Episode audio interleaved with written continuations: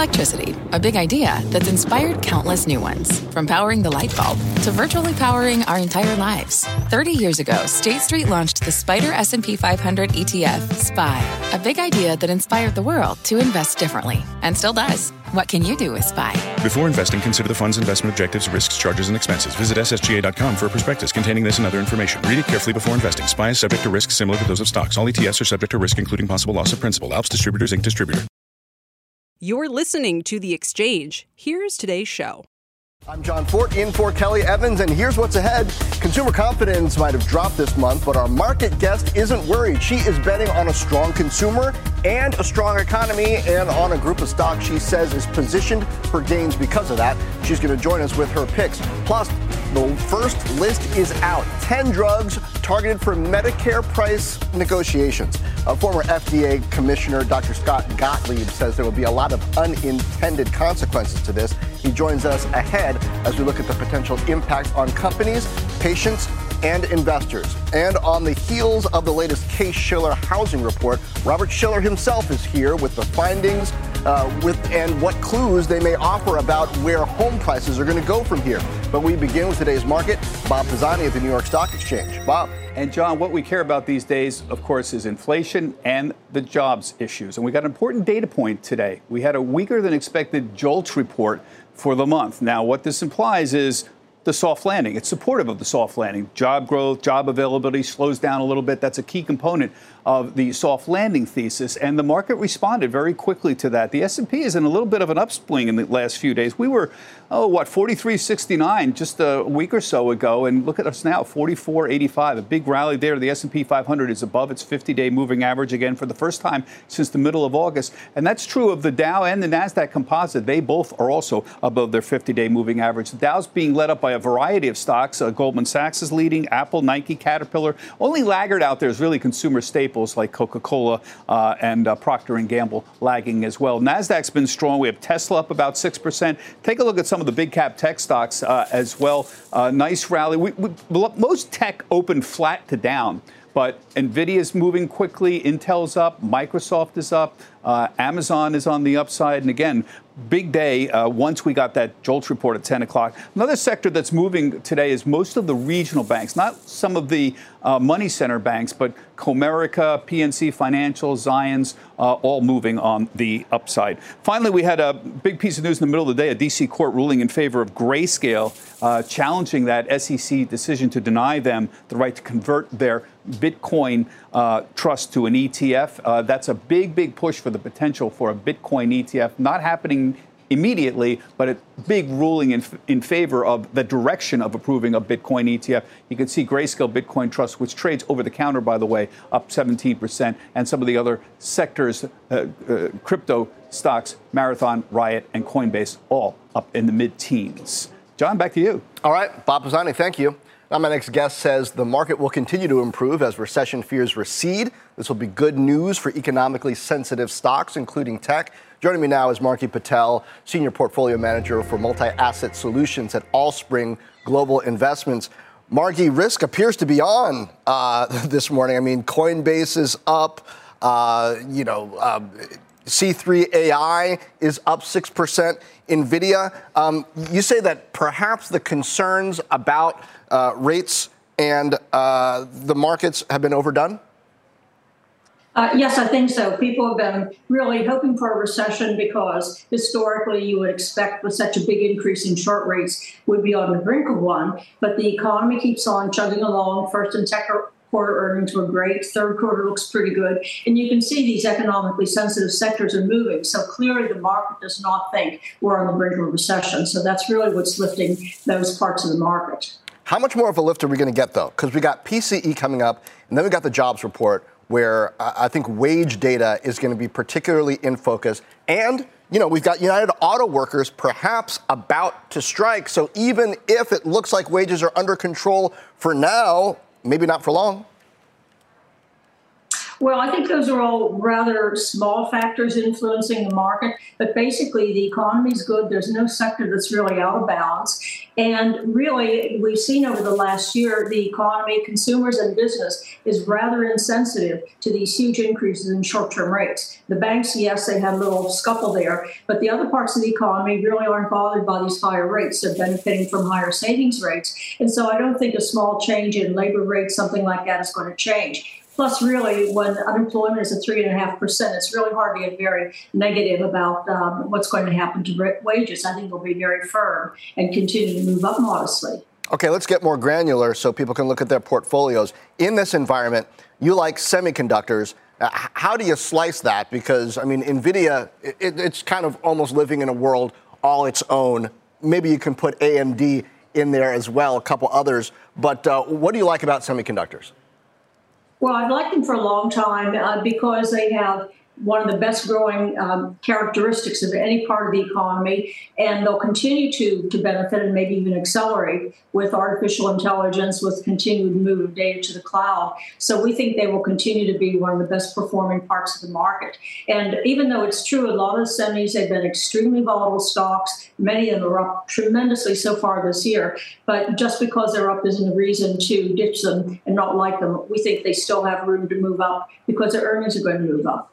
You also like industrials and some of the diagnostics within healthcare. Why is that?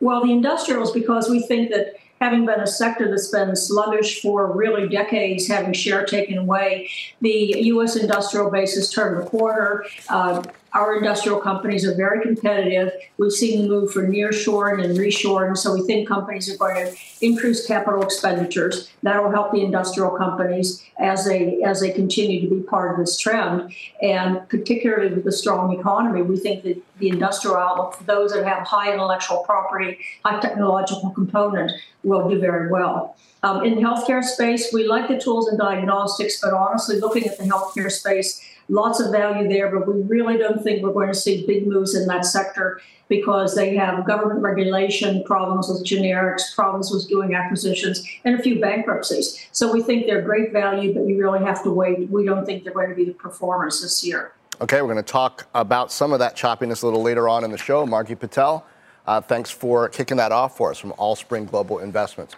And for more investment ideas, be sure to tune into a special back to school edition of Mad Money with Jim Cramer. That is tonight. Um, the series continues all week long at 6 p.m. Eastern. Now, consumers pulled back more than expected in August on inflation concerns. But my next guest says there's one trend she's watching that suggests the consumer remains resilient and savvy. Joining me now is Katie Thomas, lead at uh, the Kearney uh, Consumer Institute. Katie, what's that trend that you're seeing? Well, we're just seeing consumers really embrace the optionality they have. So, while the consumer picture is certainly a complex one across the board, from increased inflation to increased wages and trying to make sense of it all, the consumer is exploring their options and they're ultimately still spending. They've really figured out where they want to spend, where they want to save, and how to make that work across the entire wallet, which is why we've seen retail sales continue to do well some thoughtfulness maybe around where they'll spend in groceries so that they can buy a Taylor Swift ticket or even just buy the pumpkin spice latte for the first time this year. But we, we've seen a, lot of noise in these numbers. Best Buy, for example, this morning, appliances not doing well, smartphones not doing well. It was really Best Buy's attention to costs that um, have allowed the stock to be rallying today uh, on, on their profitability. Uh, and that seems to be a bit of a trend. Uh, retailers you know, paying more attention to the bottom line, not uh, having loose return policies, being very strict uh, about who gets to uh, watch your Netflix subscription, right?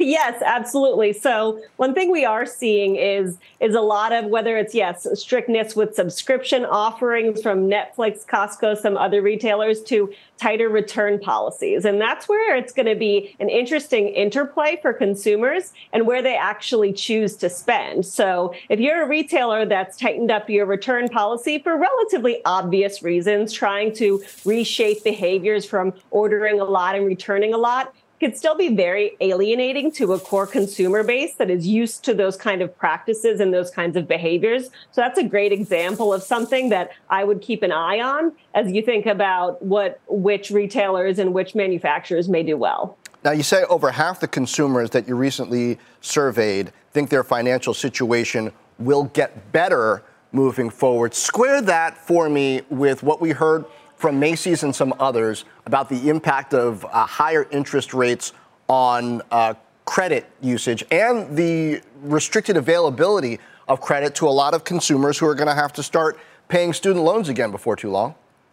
Yeah, absolutely. Well, I think that's where you just start to see the complexity of the picture and who exactly is impacted by what. So, while of course we saw 50% of consumers are optimistic, we also did talk to them about how impacted they are by interest rates, and only about a third of them said they felt like they were directly impacted. So it's always about kind of sectioning out these different consumers subsets and how they might be impacted. So is your now, sense me, are, are, those people who, who don't need to buy a house anytime soon, maybe who are sitting on a, a mortgage in the sub 4% range and, uh, and who don't have overextended credit?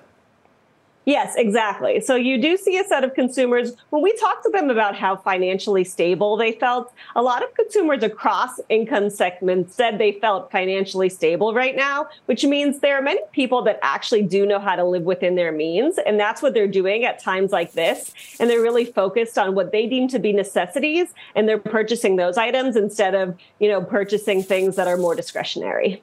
Yeah, at the individual level it makes a lot of sense to save. But then at the macro level, we want the consumer to keep spending, which is always tough. Uh, real quick, you say consumers aren't trading down, they're trading off. What's the difference? Well, so I think we use this blanket term oftentimes trading down. It usually insinuates that they're going to a cheaper product. But a lot of times when we talk to consumers directly, they tell us it's really about that price value equation and where they feel like they're getting the best bang for their buck. It's not simply trading down to a cheaper item. If it does not deliver, they will go back to what they were buying before. So it's really about thinking about that entire equation and how they're spending across the wallet. 70% of consumers will save in one category to spend in another. So it's not a simple linear equation of every product, every category, consumers just looking at the next option down. Yeah. They're still going to see Beyonce. They're still getting yeah, those tickets. They're not right. Right. Barbie, you name it. yeah, they're still all right. Katie Thomas, thank you. Coming up, pricing pressures front and center with the first 10 drugs on deck for Medicare negotiations, which aren't really negotiations. Well, we got the list, the trade, and the cost for caregivers next. Plus, home prices keep climbing with the latest Case Shiller index now only two basis points away from last summer's all time high. But could the Fed put an end to those housing gains? We will ask the index's co founder, Professor Robert Shiller. And the exchange is back right after this. NetCredit is here to say yes because you're more than a credit score. Apply in minutes and get a decision as soon as the same day. Loans offered by NetCredit or lending partner banks and serviced by NetCredit. Application subject to review and approval. Learn more at netcredit.com/partners. NetCredit. Credit to the people. What's on the horizon for financial markets? At PGIM, it's a question that over 1,400 investment professionals relentlessly research in pursuit of your long term goals. Specialised across asset classes, but united in collaboration, our teams provide global and local expertise. Our investments shape tomorrow, today. Pursue your tomorrow with PGIM, a leading global asset manager.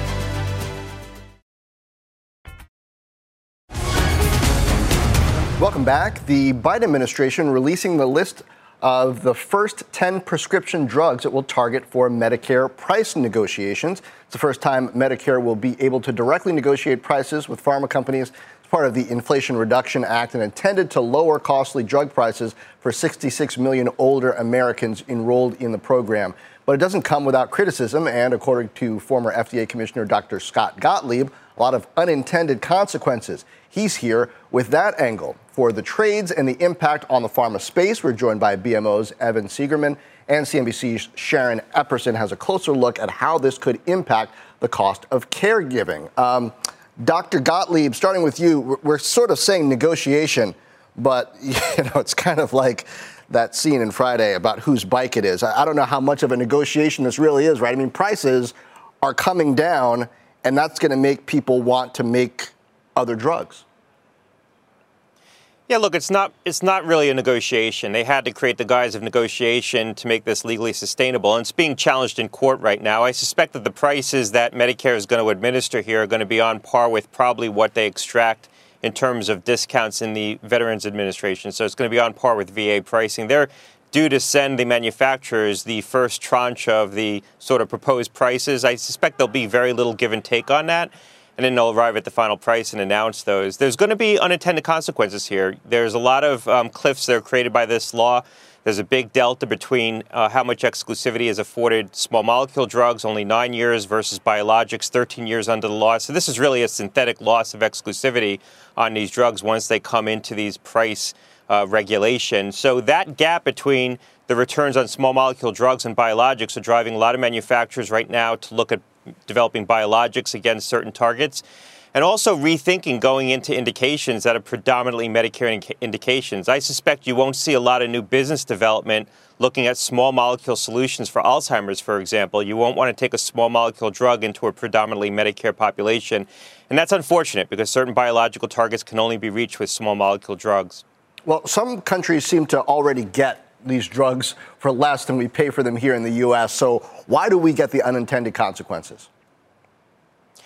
Look, the Medicare Part D program itself is quite competitive. If you look at the price concessions afforded to the government in the Part D program through the competitive bidding between different plans, a lot of times the discounts that are extracted are greater than the discounts that are extracted by European price setting authorities. We created the Medicare Part D program, and I was there when we did it back in the early 2000s to cre- create a competitive competitively bid structure on the assumption that you would attract, you would um, extract savings, but you would also make sure that the capital got allocated to hopefully the, the best public public health endeavors, and so that if companies were chasing returns on capital, on the whole, um, the places with the best returns on capital would also be the places where you'd have the biggest public health impact. And I think by and large that has worked, and that was the reason to create a competitively bid scheme. Now we're coming in with price controls. Uh, so we're uh, upending that scheme, and we're saying the government can pick and choose winners more effectively. And I think that's going to cause a lot of misallocation in capital. How long before we see that? We're seeing it right now. You saw statements from the CEO of Novartis and Lilly that they've shelved certain programs. And certainly in the venture capital market, and I work for a venture capital firm, I see business plans. You're not seeing business plans come through, for example, for small molecule solutions for Alzheimer's. I haven't seen a business plan like that in, in years, really, at this point. I think you're going to see people pull back from markets where it's predominantly Medicare market trying to be solved with a solution that's going to be subject to earlier price regulation. And hmm. unfortunately, hmm. there's certain things like intracellular targets and targets on protein pockets that you really can only attack with a small molecule drug. Final point here is that if more of the investment does shift towards the large molecules, which is what's happening, those are harder to genericize and more expensive to administer. So ultimately, you're moving into drugs that are costlier in the long run and away from drugs that are cheaper, like the small molecule pill based drugs. Let me rephrase that last question then. Um, not how long until you see it, but how long until the electorate feels it and perhaps has more of an opinion about it? Yeah, look, probably within five years. I think it's hard to know what you what you don't have. So I think in mm. some respects the costs of this are hidden. But you're going to start to see capital come out of these markets, and then you're going to start to see the government step in and say we need to subsidize certain things. As soon right. as you see that, as soon as you see the government stepping in and say we need to find ways to subsidize new treatments for Alzheimer's, that's an indication that investment capital have left those markets. All right, Dr. Scott Gottlieb. Thank you. Now let's move on to the impact on drug makers' stocks. Some of the biggest revenue makers uh, for B- Bristol Myers Squibb, Pfizer, and Merck are on this list. So let's turn to Evan Seigerman, biopharma analyst at BMO Capital Markets. Evan, what, what's the impact? How long before we see it here? It looks like it's a it's a margin hit. I think it's a margin hit, but really the list today that came out was not a huge surprise you know, things like Eliquis, we knew that was going to be on the list. And for what it's worth, that's going generic around 2027. I think to Dr. Gottlieb's point, it's the investment up front that's changing now. Drug companies are focused on biologics, front loading R&D so that when they do launch, they can have the largest indication possible. In terms of a margin hit, I could see an increase in R&D up front for some cancer drugs. They're going to front load that and pressuring margins near term. So, what are, are, companies more likely to invest in? We can see what they're less likely to invest in, right, even technology wise, as a result of um, just the possibility of this thing continuing to happen in the future. Well, I see a lot more investment in biologics, which Dr. Gottlieb said, less investment in small molecule oncology drugs. So I think Imbruvica, which is on the list. You know, I know some companies are rethinking how they pursue and develop small molecule oncology assets, which is really a shame because that's a great way to get cancer drugs to patients easily. They don't need to go to an infusion facility. So unfortunately, things like that are likely to be deprioritized. In addition, weight loss drugs are probably going to be prioritized because Medicare does not cover things like Wegovy in weight loss. Okay, go more into. It. We talk a lot about weight loss drugs lately. Of course. Um, you know, people are people are fiending for them. So, what's the impact here on weight loss drugs? So, remember, Medicare does not cover weight loss drugs at the moment. If they were to cover weight loss drugs, that would be a different story. But Wegovy presumably won't be up for negotiation unless they figure out a way to do it via the Ozempic negotiation that's expected in 2027. I expect that you could see a bifurcation between diabetes drugs and weight loss drugs. Lilly has a drug, retatrutide, which could be developed exclusively in weight loss to kind of get around any potential negotiation. Uh, you mentioned diabetes. What happens under the Inflation Reduction Act for insulin? Insulin, I think, is capped at $35 per patient per month, which is great. I think that access to insulin is super important. I'm really talking about non-insulin products. So think the GLP-1 drugs or the um, small molecules like Jardiance and Januvia. Um, those will be negotiated, but I think access to insulin is super important, um, and that's a great part of the IRA. What happens to the pipeline for innovation as a result of this? Types of companies, as Dr. Gottlieb was saying, that, that might not be getting funded, and maybe even types of, of companies that might have less competition now that are already in the pipeline. Well, companies that are in the orphan disease space like Vertex going to be a very interesting investment because they're not subject to negotiation at all. They're not really in the Medicare segment. Along those lines, if you are looking at a Medicare population, so 65 plus, a large molecule biologic drugs are going to be far more interesting than, say, a small molecule. Small molecules are probably going to be relegated to non Medicare populations. Um, so think for younger folks, to kind of prevent that nine year clock that he's talking about. All right. Evan Seigerman, uh, thanks Thank for joining us with that perspective. And we were talking about the cost of care. About 48 million Americans are caring for someone over the age of 18, with many of them caring for an aging parent or relative. And the value of that unpaid care is around $600 billion a year, according to AARP. Sharon Epperson with me now with more on that. Sharon? Well, you know, this is troubling to a lot of caregivers because out of pocket costs for health related and long term care expenses are often far greater than expected. I met three siblings who are taking care of their mom at home, and we talked about the emotional and the financial strain of being family caregivers.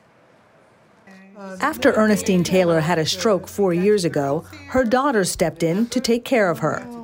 so good to me. Daphne, a retired project manager and oldest sister, took the lead. It was all um, a learning process. Along with sisters Sheila and Debbie, who are also retired, the three worked together to provide their 87 year old mom around the clock care, creating spreadsheets, managing medications, tracking her progress, and navigating expenses. We've been up and down, around and about, you know, buying things that someone would suggest that you use this, this can help do this. So thousands of dollars. They've paid out of pocket for medical equipment, transportation, and supplies not covered by Medicare or insurance, including a $5,000 hospital bed. Nursing home care costs over $100,000 a year a home health aide 60,000. And when a family member provides the care, the average spending on caregiving activities is more than a quarter of their annual income. In the last year, if you could think of what's, what financial sacrifice might you have made? I'm sorry. It's been hard. It's so complicated. When you start trying to figure out even just in what we might might what she might be entitled to. We can just mm-hmm. pay off our bills and stay afloat.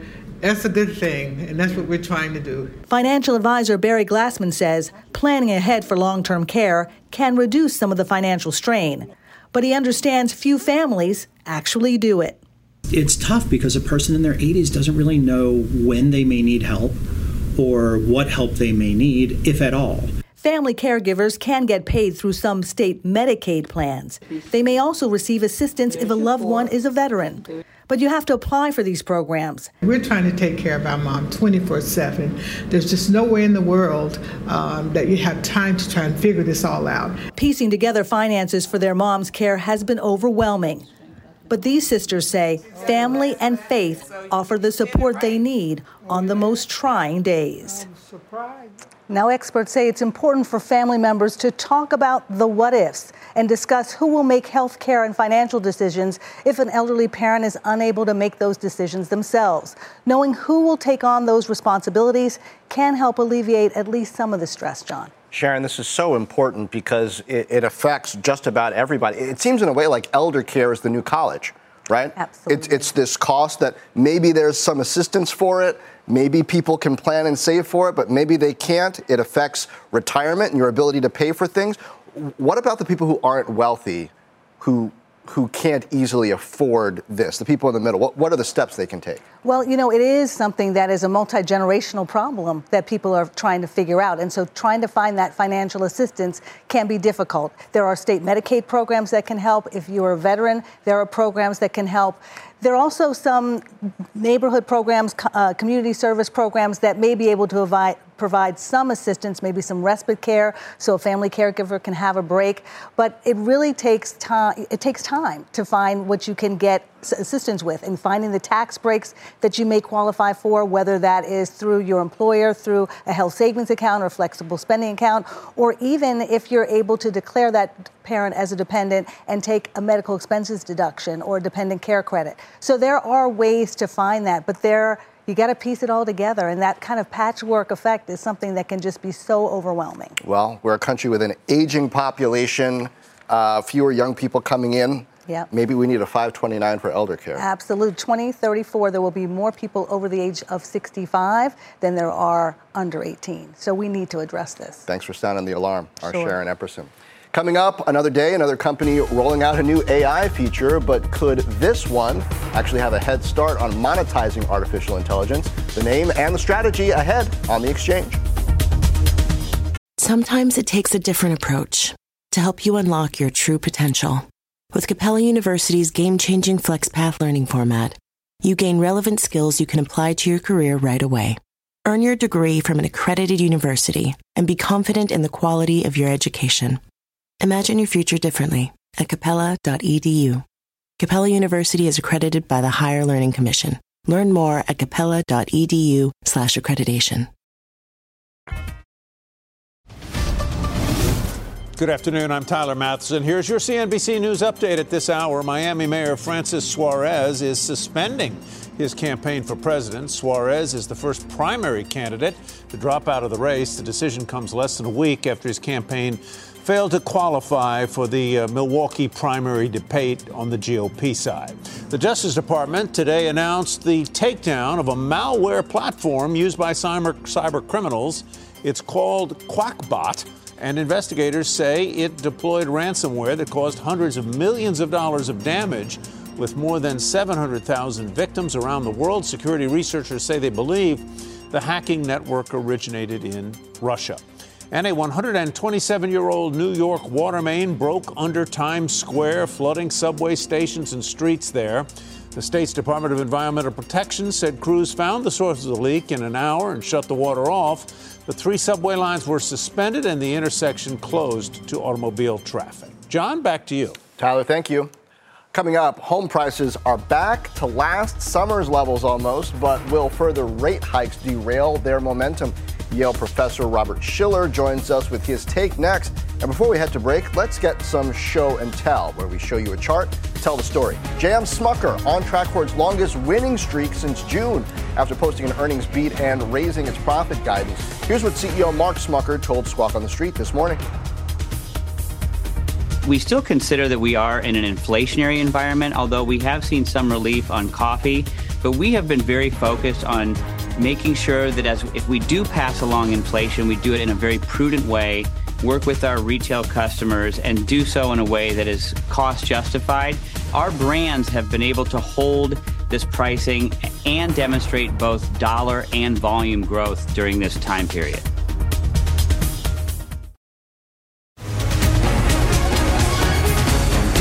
Welcome back to the exchange. The latest reading of the Case Shiller Index, notable for tracking the price of the same home over time, showing a slight uptick in home prices of 0.7% in June from the previous as demand continues to outpace supply. But looking at a year over year basis, prices were flat, indicating housing might be nearing a bottom. But still, mortgage rates are sitting at multi decade highs. The rate on the 30 year fixed mortgage currently at 7.29% and housing supply is now at a near 25 year low. For more here, let's bring in the man behind the Case Shiller Index, well, one of them, Robert Shiller, also a professor of economics at Yale University.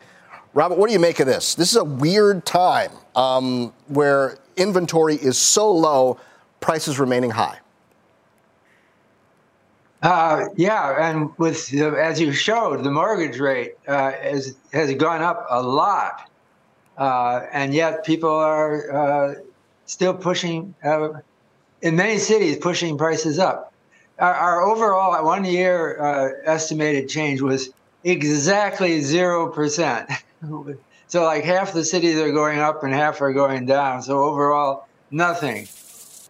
In, in spite of news about the uh, mortgage rate, which is quite, um, uh, quite dramatic. Is it really employment? And wages that you think are fueling this? Because, I mean, people are making more money, even though inflation is hitting a significant portion of the population. And as long as people are making money, they seem to be spending it on rent, on perhaps new mortgages, feeling decent about it. Is that that sort of last Jenga piece that's keeping this thing from falling down? Maybe it's kind of a, a rejoicing that, uh, it looks like uh, COVID is behind us. uh, and uh, I, I, liken the, the, mood maybe to the markets after uh, World War II. Uh, the war is over. Let's celebrate. And people thought that there would be a huge demand for houses as we got back to normal. Well, about five years after rates were this high, we got the financial crisis and, and the mortgage crisis. Um, how much pressure builds up in a system like this, and, and does it cause more volatility eventually in the housing market, or does it not work that way uh, in relation to the macro? Well, the old story is that of a speculative bubble. Prices start going up, and then they're uh, become talked about uh, as uh, maybe it's crazy, uh, and uh, but people don't sell right away. get out. It's hard, especially with houses. It's a big deal to put your house on the market, so it goes longer than you'd think. Uh, and right now, people's expectations don't seem to be uh, extremely high, but they're acting as if they're hanging in there and, and sort of. Uh, well, maybe a bubble situation. Maybe it's going down from here. Hmm. Are you tracking at all the, the impact of Airbnb and kind of the, the secondary home rental market? Right now in New York, of course, there's a crackdown on that. There's probably a bunch of, of housing inventory that's no longer rentable on that kind of platform. And maybe that causes some more inventory to come on the market when people decide, hey, I can't get cash flow out of this like I thought I could. I'm going to put it up for sale. It, it, are, are you seeing that at all across other markets? Well, I haven't been studying that, but I think you're absolutely right about Airbnb is part of the computer revolution. Uh, part of the, the, the, dominant story right now is about Airbnb and uh, Chat GPT and other innovations that have to do with the internet. So we, we think that we're in a world which is changing. Not we, everyone, lots of people are thinking and at this point, it's uh, the, the, prices are holding. They they haven't uh, fallen like they did uh, home prices. They haven't fallen like they did after 2007. Uh, All right. But, uh, in a we'll world see. that's changing, yeah, eventually that's going to change too. Robert Shiller, yeah. we just don't know when. That's the important thing. Appreciate you being with us. Okay. Coming up, shares of this social media company popping today after announcing a new AI feature and a new way to make money. The name and the details next.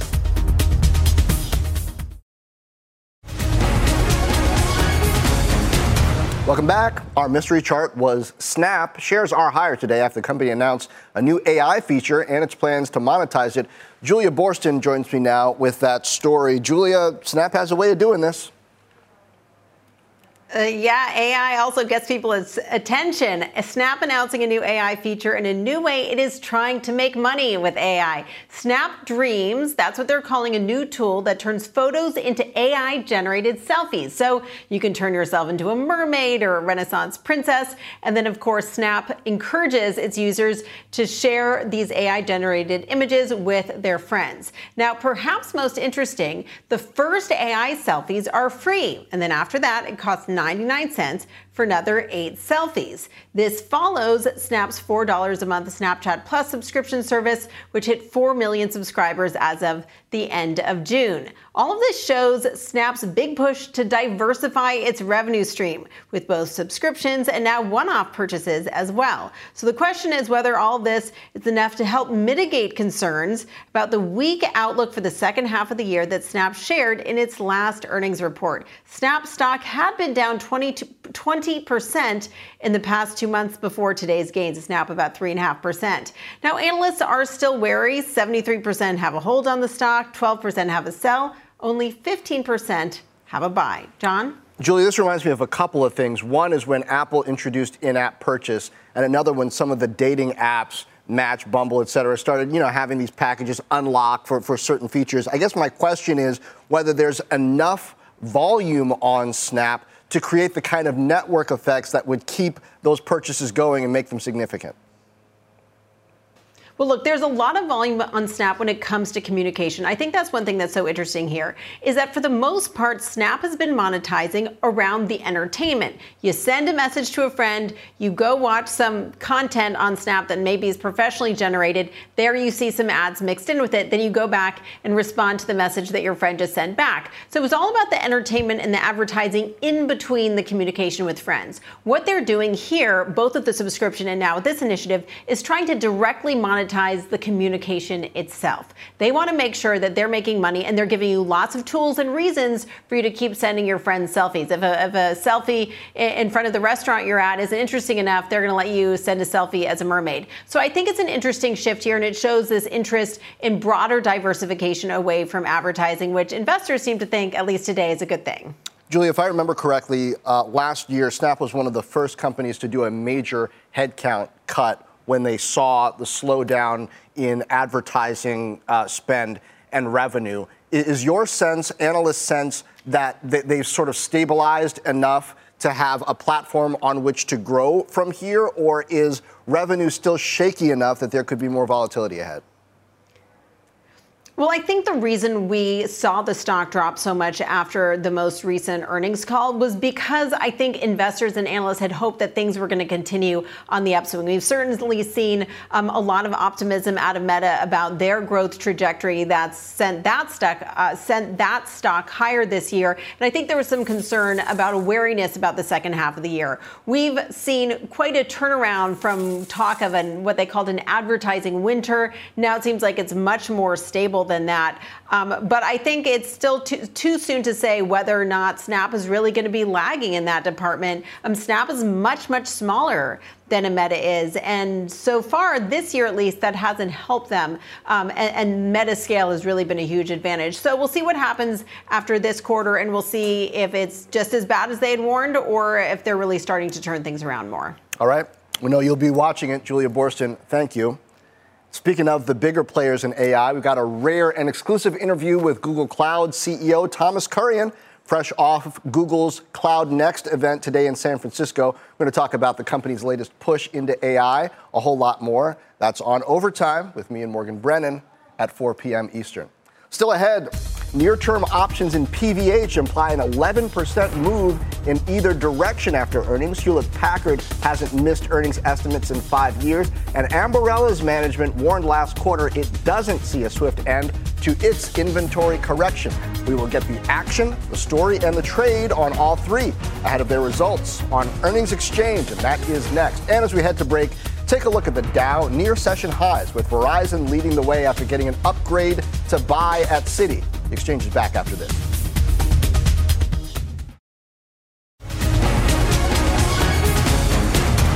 Welcome back to the exchange. Tech, the consumer, and the tech consumer. So uh, that's what we're watching in today's earnings exchange. We're looking ahead to reports from PVH, Hewlett Packard, and HPE, Hewlett Packard Enterprise, and Ambarella. Here with our trade is Joule Financial founder Quint Tatro. Let's start with PVH, owner of brands like Calvin Klein and Tommy Hilfiger. Shares taken a hit in the retail route last week, but analysts at UBS see a weakening consumer and higher promotions as a bigger risk to PVH than shrink. Uh, Quint, you're not touching it here, though. Why?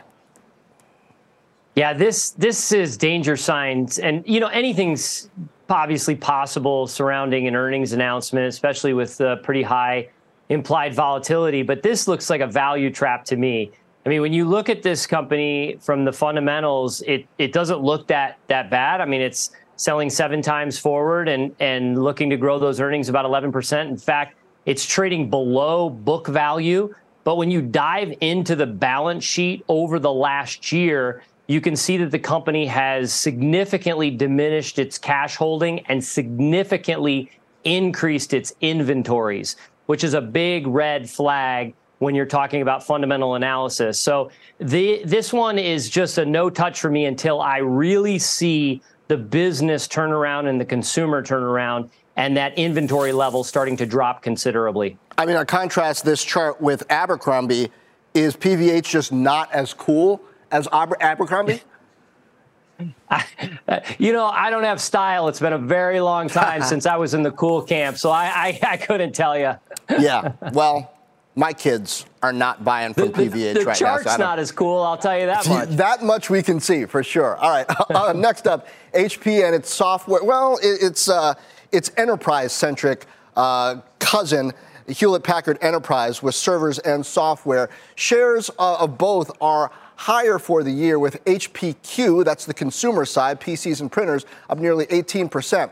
And while those shares are outperforming, Barclays expects PC demand to be in line or even below estimates in HP's third quarter, staying more pessimistic on a hardware in a tough macro environment, while it sees AI to be the strongest long term revenue driver for HPE. Quint, you too are buying the enterprise and selling the PCs and printers? Yeah, it goes back to the original strategy. I think why they separated these two out, and the long-term view, you know, is the enterprise side is is the place to be, and and that's why that is you, you know the one that we would we would slap with a buy rating. The legacy or the HPQ, the more you know computer-driven segment is is a no touch for us. Uh, but when you dive in the fundamentals, you know, top down look, look okay. I mean, they're relatively uh, the same earnings multiple, growth rates aren't all that attractive, but the balance sheet is a huge differentiator for us. And I mean, the enterprise side is is the darling balance sheet with the debt still on the HPQ side uh, which is basically showing a negative book value, and and it's just not something that that we want to touch here on, on the HPQ side. I, I, could see the enterprise side, especially with the AI development that they're seeing, uh, you know, do do really well. So we'd be a buyer of the enterprise and, and avoid the legacy side. Same time though, on the enterprise side, there's this shift toward accelerators the likes of NVIDIA away from more CPU driven hardware. And HPE makes a lot of CPU driven hardware. So they're going to be able to weather that? Yeah, that's a good point, John. I, am I think they will, and I think like a lot of earnings reports, they're going to focus on the AI-driven side. We're going to probably hear that a lot in their earnings report. It, it's obviously a, a buzzword now, uh, but I do think you know, much like an IBM, a, a legacy you, you know, computers uh, driven service uh, business, I, I, think you're going to see an uptick there, and and the opportunity is is there. It's a it's a fundamental uh, healthy balance sheet with modest uh, earnings growth and and an attractive valuation. So I think there's some upside there. All right. Finally, chipmaker Ambarella shares are lower by about 10% in August as semiconductors more broadly took a hit. But Morgan Stanley is staying bullish, saying autonomous vehicles and generative AI are long term growth drivers. And while Ambarella not yet profitable, Morgan sees generative revenue starting next year. Quint, is this a big chip play or no? Yes, I and I want it to be. now, in full disclosure, John, I'm going to be a big bandwagon. I don't yet have a position. I'm not a big buy ahead of the big earnings, you know, report kind of guy. But this company has all the makings of an ancillary AI play that's not getting a lot of attention. I mean, they're the leading semiconductor manufacturer for uh, chips that go into the cameras that are going to help everything from the autonomous driving to you know smart infrastructure. They have no debt and they're trying to turn the corner of profitability. So this has all the makings. They just need one good quarter. I don't think you need to get ahead of it meaning yes you might miss that initial pop if if the quarter is you know now and all of a sudden they turn the quarter i would suspect that they would have a big bump up but i think once they do show their true path to profitability, the buzz surrounding this name, it's going to be a momentum stock and one that you uh, more than likely will want to jump aboard after the earnings report. That is the challenge, though, as we saw from Best Buy's earnings this morning. The, the consumer not so much buying the devices right now. Uh, we've seen that from Qualcomm as well. A lot of the things that Ambarella's tech is going into. When does that AI shift from the data center into the consumer story. It might be a while. Quint Tatro of Joule Financial, thank you. And that's going to do it for The Exchange. You've been listening to The Exchange. Make sure you're subscribed to get each episode every day, same time, same place. CNBC has quick and easy to understand business news updates at the open, midday, and close every weekday. Markets, money, and more from Wall Street to Main Street. I'm CNBC's Jessica Ettinger. Follow and listen to CNBC Business News Updates wherever you get your podcasts.